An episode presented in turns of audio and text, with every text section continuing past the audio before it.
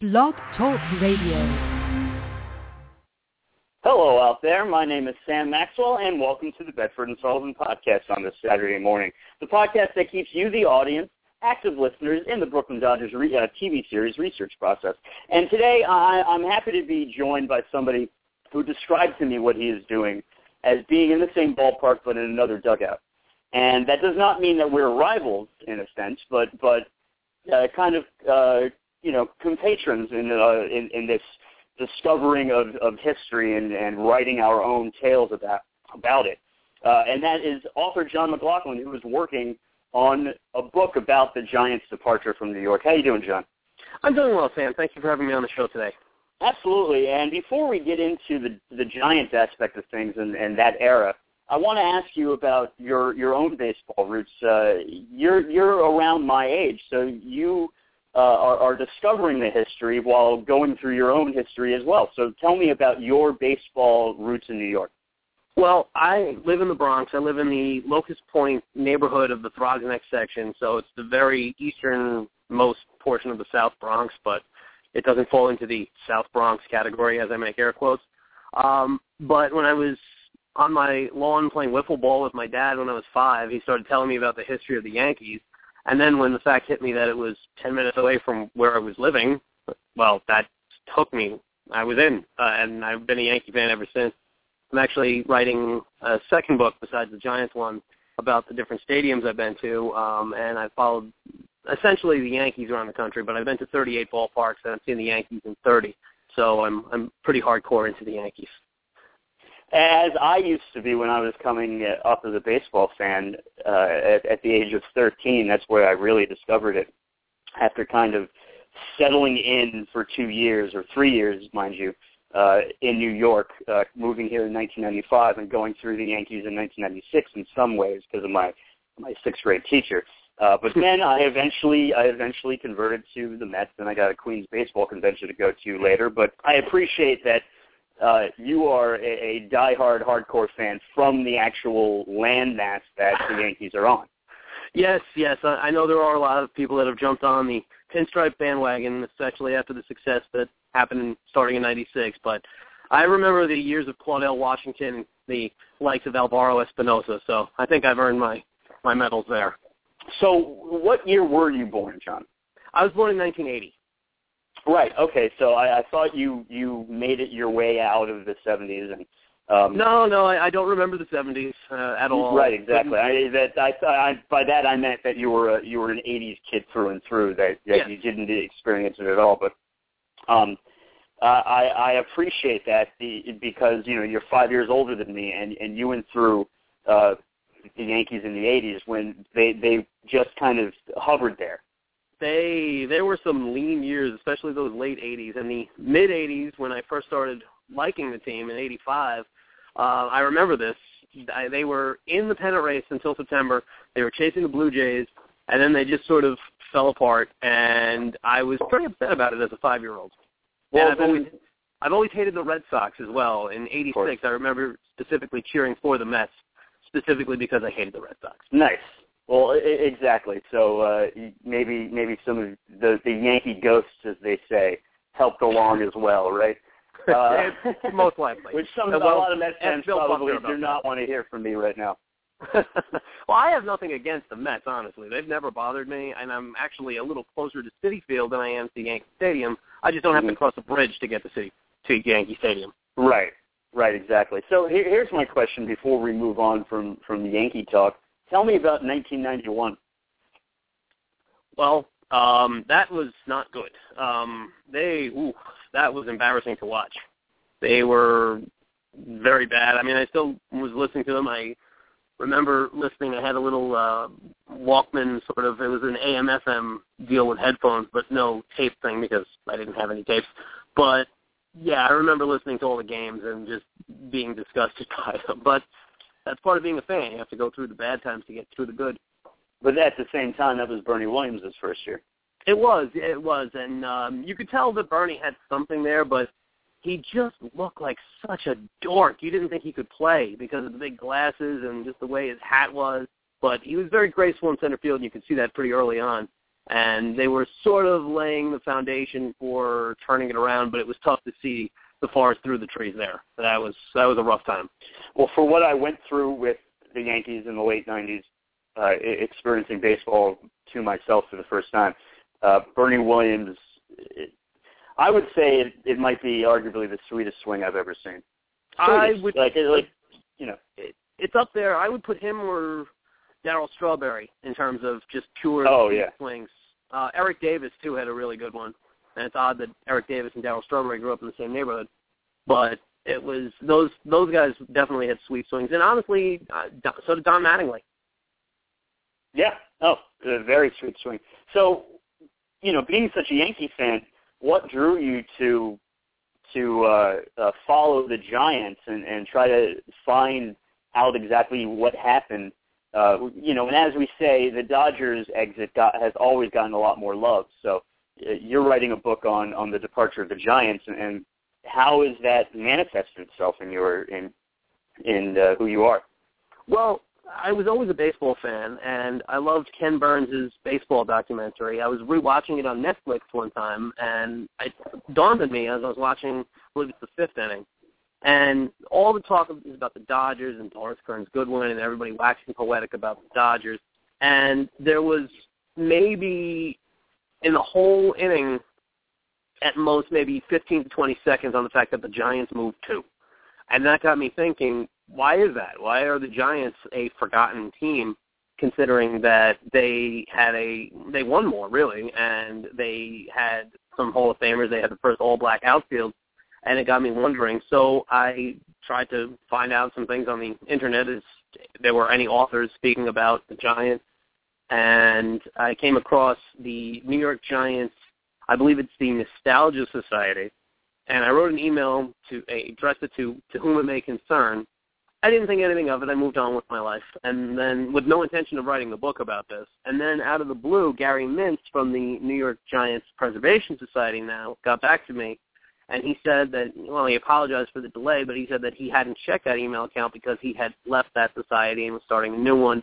And through him, I was able to meet Steve Rothschild, and then that opened up a whole world of other possibilities. And because of all of that, I had enough information where I could well, theoretically, cobble it together into book form. I haven't finished it yet. I'm still in the research stage, but those connections with Gary Mintz and Steve Rothschild have really opened up a lot of doors, and and then uh, it's it's sort of mushroomed from there.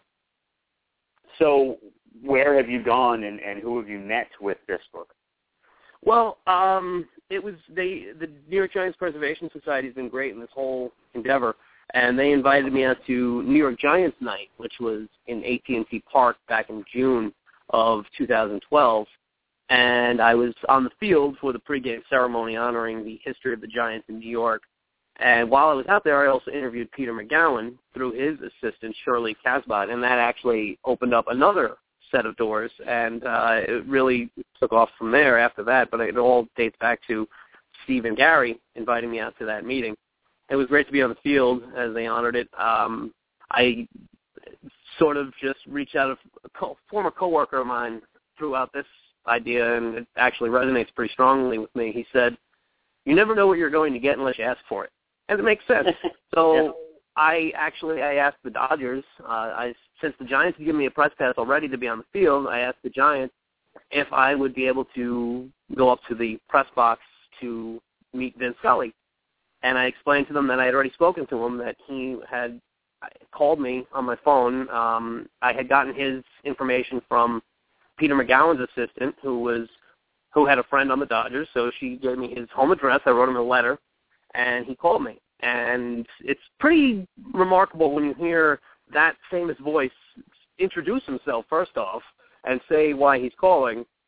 I was sitting there thinking, well, you don't really have to introduce yourself. I kind of know who you are based on the voice. and, Hello. And, uh, yeah, I'm exactly. Bob. Hi, John. This is Vin Scully. I was amazed. Nice. That was a good one. oh, thank you. And he was very gracious. He did answer a couple of my questions. He, I had was under the mistaken impression that he had been there for the demolition of the polo ground, but it turns out that was not actually the case. He had a picture of the demolition of the polo grounds. He said if he had been there, it would have broken his heart because he grew up as a Giants fan. Hmm. and when I was out in San Francisco for New York Giants night against the Dodgers, the Dodgers were gracious enough to let me up into the press box. I actually got to meet Vin and take a picture with him because uh, they they were very gracious about it. And actually, really really good thing about that. Um, later on, I was in the press dining room uh, again with the press pass the Giants had given me, and I had gotten my food. I was on my way back, but I'd forgotten to get a knife and fork or something. So I was walking back up, and Vin Scully was coming by with his food, and I moved out of his way, and he thanked me by name for moving out of the way. So I was very impressed that he remembered who I was. Oh, that's very cool.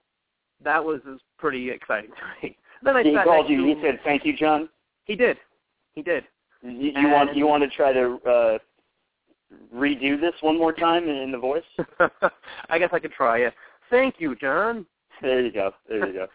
And I did sit next to him, um, not next to him, but next to his table, and I kind of eavesdropped a little bit on what him and the other Dodgers broadcasters were talking about. He had bought a new printer at Staples. It's really just the benign, the just the benign stuff like that that you don't think about. That they're regular people too. yeah, And- yeah. It's just it just happens to be a profession that they got into, and and a lot of people know them uh, uh, because of the profession. Yeah, but I mean, he shops at Staples just like everybody else. Exactly for Yeah. a printer. But then uh, as I went on with it, um, I was able to, through Steve Rothschild, I was able to come across Monte Irvin's phone number, and I called him, and I mean that was amazing too. The fact that not only is he a Hall of Famer, but also he, he's at an advanced age, and he was incredibly sharp and with it. I know you've spoken to him as well, Mhm. and he just had great stories and was a valuable resource. And then out of the blue, Steve gave me a cell phone number for Willie Mays, and I called it uh, unsolicited. He did answer, and he said, "Well, I don't know who you are, so I can't help you." And that was pretty much the extent of it. But then I reached out to Peter Magowan when I saw him at the New York Giants Preservation Society meeting where he spoke, and I asked him if he could put me in contact with Willie Mays, and sure enough, he did. And eventually, through Willie Mays' assistant, uh, Willie called me, and I talked to him for about 15 minutes or so, and uh, that was pretty awe-inspiring as well. Yeah, So- I'm sure. This book has opened up quite a number of doors, and uh, I mean, even people like Ed Logan. I don't know if you've spoken to him at all. Uh, yeah, yeah, he's actually been on the podcast, and we're we're certainly going to get him back on at some Okay. point. And Ed's got great stories about his time in the clubhouse and his family's time, and it's just uh, through opening, just watching Ken Burns' baseball and asking an innocuous question on a website. It has opened up a, lot of doors and then given me a lot of pe- interesting people to talk to, people I never thought I'd be able to converse with, let Well, alone write the- about. the older I get, the the less uh, it, it becomes about being being awestruck. Even I mean, even though it is like you're like, wow, oh my, oh my god. But at the same time, then you kind of settle into the idea of of it just all being, you know, part of the human story, part of the human process, and there's really nobody that we're putting above anybody else. Uh, no, it's true. I mean, everybody has very good stories when it comes to this, and it's again, like my coworker said, you don't know what you'll get unless you ask for it, and people are very forthcoming and usually very gracious about it. And I'm sure you've discovered that too in your research. That there, there's some people that are just they're not exactly the most cooperative, but there's some people that just they'll give you anything you want. Right. Yeah, absolutely. It, it, it's it's been a blast, and I look forward to uh, keeping keeping going. Now, in terms of your project, um, how far do you think you can estimate that you that you have left? I, I know that's a loaded question, but Well, I mean, it's not necessarily a loaded question per se. It's just it's a difficult one to answer in a clear time frame because right. I'm still researching. My goal is to put it out either in 2017 or 2018 to coincide with the anniversary of the move to San Francisco. That's a good idea. Um, well, oh, thank you. And um, but I still have to gather the information. I still have to write it, and then after that, I'm going to shop it to a publisher. And I still have research to do, not only in New York, but also in Minneapolis and San Francisco, because I'm going to try to incorporate the fact that the Giants nearly moved to Minnesota and figure out what went wrong there. And then with San Francisco, with the whole uh, issue of getting Candlestick built and things of that nature. Plus, also there's some things I have to go down to D.C. for for um, for the Library of Congress research for uh, when Horace Stoneham and the rest of the owners actually testified before the the House about uh, baseball revenue. The, the famous Casey quote. Casey Stengel had a had a famous quote. I forget what it exactly is, but but it's there's an audio of the clip of, of him testifying. Oh, great. Okay, I'll have to definitely look for that. But uh, I know that the figures, especially the attendance and the and the income figures from that time are sketchy at best. I did find a really good source for it, which has it listed, but I believe that his source material was from the Celler papers at the Library of Congress. So I have to get down there and look at those firsthand.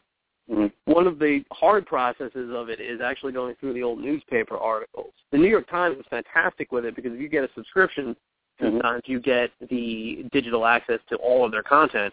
The rest of the papers, especially the ones that are not around anymore, are a lot harder to find because while they are available on, but they're only available on microfilm, and going through microfilm is, ooh, that that's some labor-intensive, tedious work right there. Right, because it's it just hasn't been, and it should be. Somebody, I mean, the thing is, somebody has to pay for it. Yeah, that's and, and you you need you need somebody to go. I'll do that. Yeah, and it also takes time and, and effort and desire to do it as well. And I mean, you look at a paper like the New York Daily Mirror that has almost pretty much been forgotten at this point in time. I mean, is anybody going to have the desire to put that in a digital format for so everybody can access it? Probably not. No, pro- probably not. That would be very difficult. Uh, for those who don't know, the New York Times is your your digital subscription. You get access to arguably every article they've ever had since 1850. Uh, it, it's quite remarkable. I've gotten a lot done because of it, off of it, and, and so is John. Uh, and you, you guys should check it out because it, it's you can basically, and I, I'm sure you've discovered this, John. You can go through a day and see what the general feeling was around around the day if you know how to search.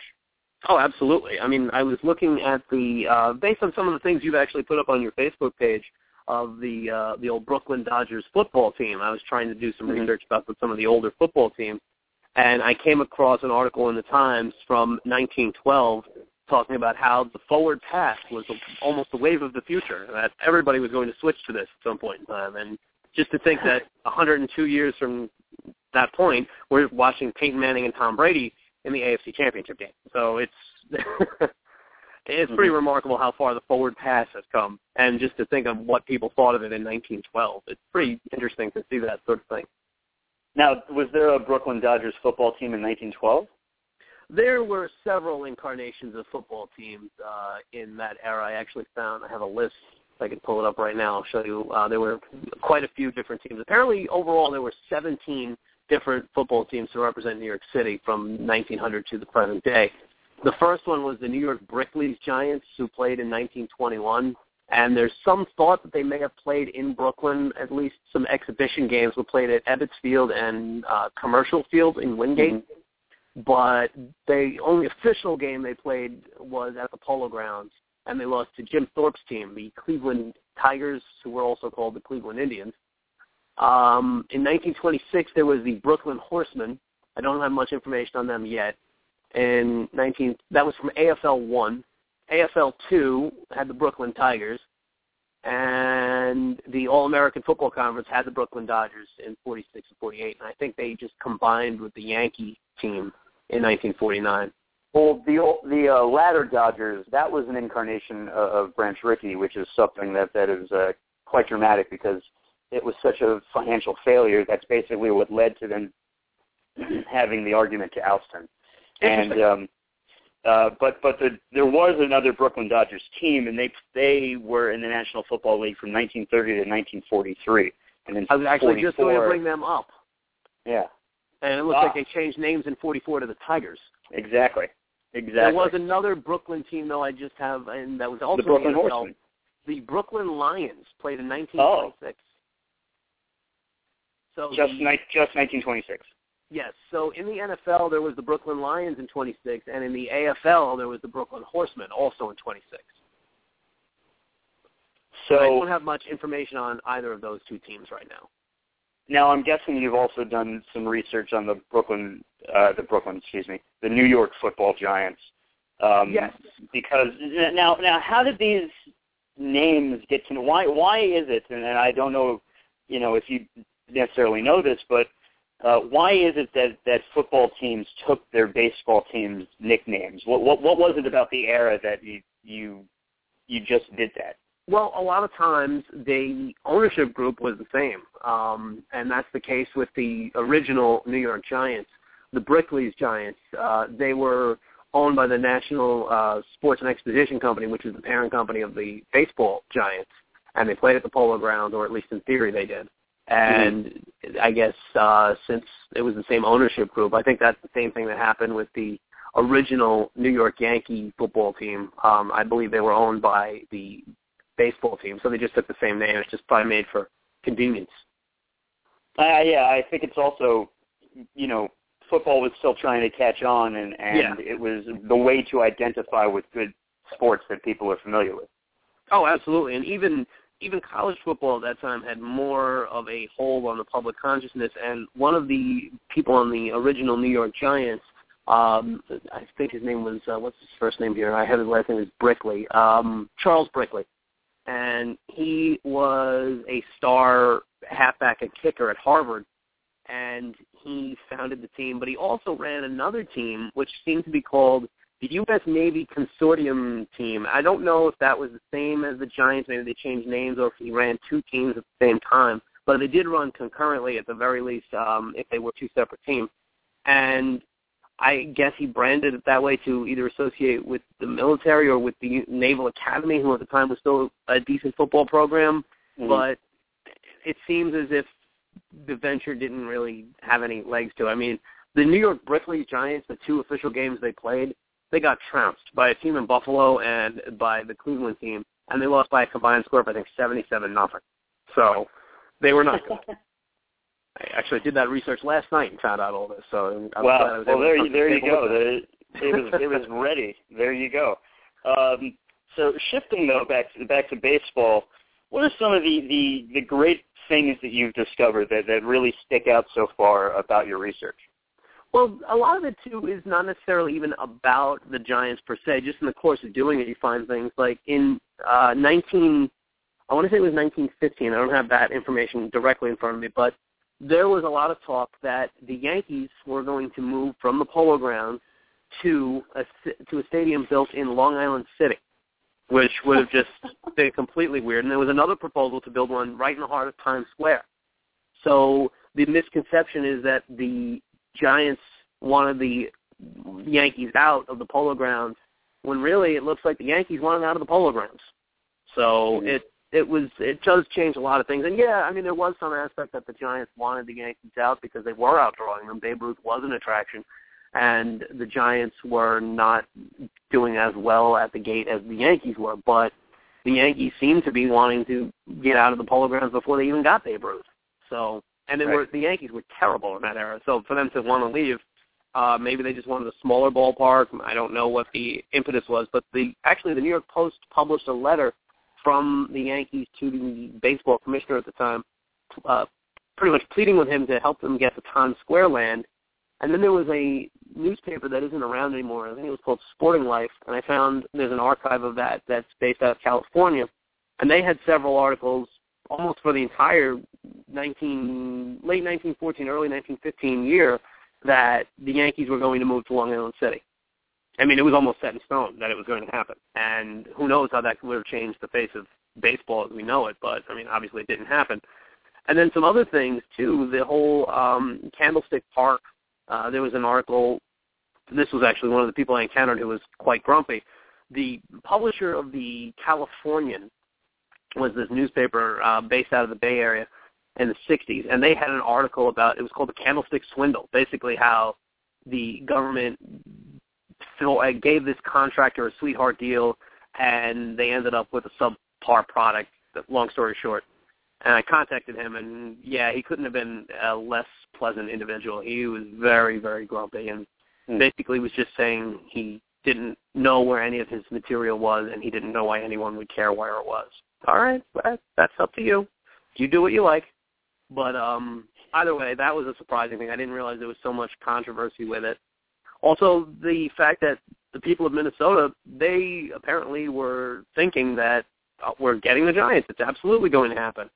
and uh, they were selling almost a precursor to PSLs uh, for that stadium to build it. And I guess that was deemed, uh, yeah, you can't do that legally. So that was right. crap. But the the Giants, I guess, gave them the impression. And in fact, there actually is a, an article from a Minnesota paper that at I want to say it was the they were having a meeting with the Minneapolis Millers, and it was New Year's Eve. Horace Stoneham was drunk, which was not uncommon, and he apparently said that he was going to move the Giants to Minnesota in 1955. So that didn't happen. The thought of the Giants even moving before 57 was apparently a very rampant possibility. I talked to Horace Stoneham's granddaughter. She said that he talked about it as far back as maybe 1947 about Right. moving the Giants, and that does coincide with the start of their attendance drop off.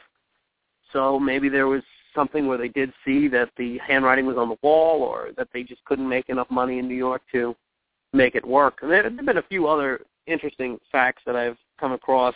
One is great. I, I love this one.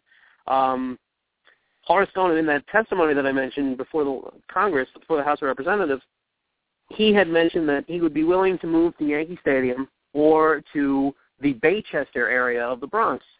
And there's nothing else Baychester. written about the Baychester area of the Bronx at all uh, in terms of any proposed stadiums, any ideas for where it might be. But I looked it up because I don't live too far away from that area. So basically at the time, it was a landfill, and they were in the process of selling it. They eventually did sell the land after the Giants left. It became an amusement park, which was called Freedom Land. That's up there, man. It, the Freedom Land is is uh, it was shaped like the United States, and it was built by one of the people who designed Disney. He had a falling out with Disney for some reason or another, and he designed his own theme park where the New England Thruway and Hutchinson River Parkway meet. And there was a proposed uh, what was it called Freedom Land Inn, which is I believe where the ballpark would have been, which is right where the two highways meet and form sort of a uh, they come together and form like an arrow point. hmm And Freedom Land eventually became um, the Bay Plaza Shopping Center, which is still currently there. And the parking lots became Co-op City. And the Freedom Land Inn, which was never built, is now being built on, and it's the mall at Bay Plaza that they're building. So the whole thing comes full circle. And the Giants wanted, uh, apparently, according to Horace Stoneham, or maybe it was just wishful thinking on his part, they wanted to build a ballpark in that area. That's that's uh, crazy to think about that. And, and you look at you look at the Baychester area. That would have been very based on the fact that everybody was moving to the the suburbs, um, because that in no way does that really accommodate the city of New York. No, there's no mass transit that goes there, and no subways at the very But- least. There are buses. They would have gotten probably a lot of fans. I mean, the, like if you look at the trend with all the other uh, teams that were moving somewhere, Mhm. um, that would have been basically moving locally to where everybody can access you via car. and there were two major highways that would have formed the boundary of the ballpark. So, in theory, it's not a bad idea, but I don't think it. I don't think it was ever put into practice. I think it was just more of a wishful thinking in front of Congress. And he also had mentioned that he would be willing to move into Yankee Stadium, but I found an article from 1956 that said that people were asking him the same question. He said he hadn't talked to Dan Topping in three years, but earlier that year he said he was going to talk to him. So clearly Horace Stoneham didn't either take the initiative or didn't want to move, didn't want to move into Yankee Stadium. Dan I mean, Topping I, I would, likely would you would you want to move into Yankee Stadium if you were the Giants after after you know the whole psychological thing uh, game they played back in the day before Yankee Stadium opened? uh, you know what? At the time, it was different. It was a different ownership group. Horace was not his father, Charles, and Mhm. the ownership of the Yankees had changed hands, so it's probably different. But when I did speak with the historian at Yankee Stadium, they said unfortunately all the records from that time are were thrown away or destroyed, so there's no way of finding out if that meeting ever took place. But he does not think it would have been likely because Dan Topping was a businessman, and there was no business incentive for him to have the Giants come into Yankee Stadium, except Right. maybe some rent. But we're making that rent with the football Giants, and probably doing better with it. Right, exactly, and, and the and the Uh, I was thinking the football Yankees for a second, but but I don't think they existed by then. Uh, um, before before we uh, we go, I want to shift back to the whole ballpark in Manhattan thing. Now, thinking about that, uh, and thinking about baseball all around the country, uh, all those old ballparks were city ballparks where they they were blend they you know they blended in with the neighborhood. Um, I can I can imagine though that the idea to put uh, put a ballpark in Manhattan, in the middle of, of right in the heart of Manhattan. Um, thinking about what the, the idea of a city ballpark, thinking about something like Wrigley Field or whatever, that might have been a little too much. It might have been. It was probably impractical um, based on just the fact that it would have created a complete congestion nightmare around there. But that's not even the wackiest ballpark scheme that was hatched. There was one that the borough president of Manhattan at the time, Hulan Jack, was very involved in on the west side of Manhattan. That would have been about 110,000 seats. And it would have been a triple-decker parking garage, office buildings, a TV center, maybe even a heliport. And it was basically to have the Giants, to have the Army-Navy game, to host the Olympics. It was very grandiose in its design. And for most of 1956, basically from January to May, it was pretty highly thought of. Horace said he supported the idea and everything of that nature, but uh, it became very pricey. And I also just think that it was dreamed up as a thing to make everybody look good because right. Mayor Wagner was up for reelection. Hulan Jack announced it in March. In February, he was named as a potential communist by a New Orleans uh, group, and maybe he was just trying to cover himself by saying, "Oh no, I support American things like baseball." Again, I have no proof of this; it's just conjecture at this point based on what I've found. Mayor Wagner on it and announced it ahead of time, and it was just it was a whole to do. And the railroad, there were actually two other companies involved. The New York Times owned a piece of the land, and the New York Central Railroad.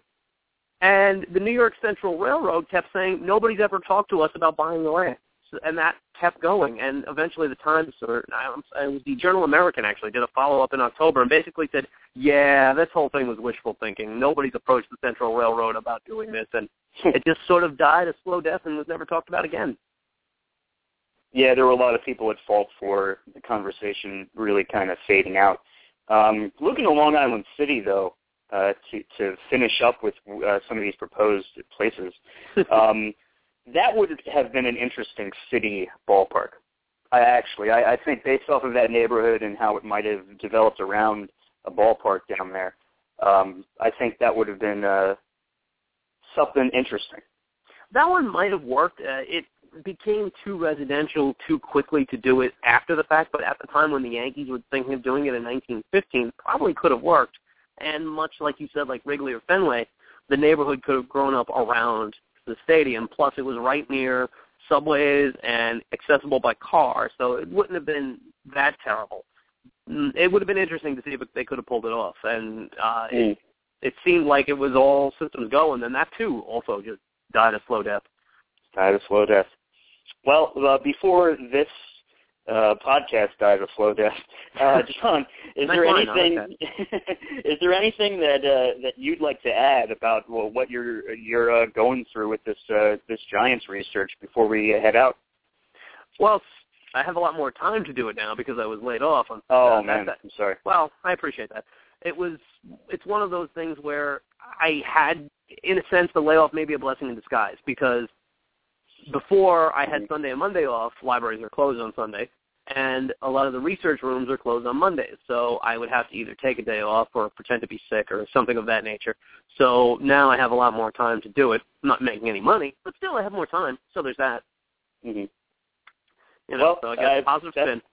Best of luck, man. I, I I was unemployed for a while, and I was able to get into this, and then eventually get a job, and you'll come through it, and uh, and we'll keep doing some research and and keep on trucking in, in those books and and talking to people and and best of luck to you, man.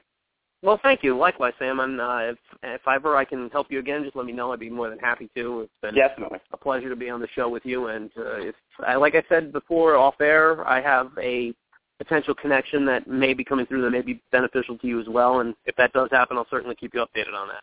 I appreciate that, and we'll certainly have you on again in the future to keep us updated. Oh, great. Sounds good. All right.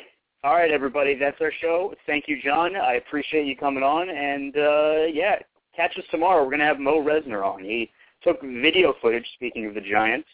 Uh, it's a whole Giants weekend. He took video footage of the last game at the Polo Grounds that the Giants played. So that, that's going to be uh, quite the chat. Anyway, have a good one, everybody. Take care.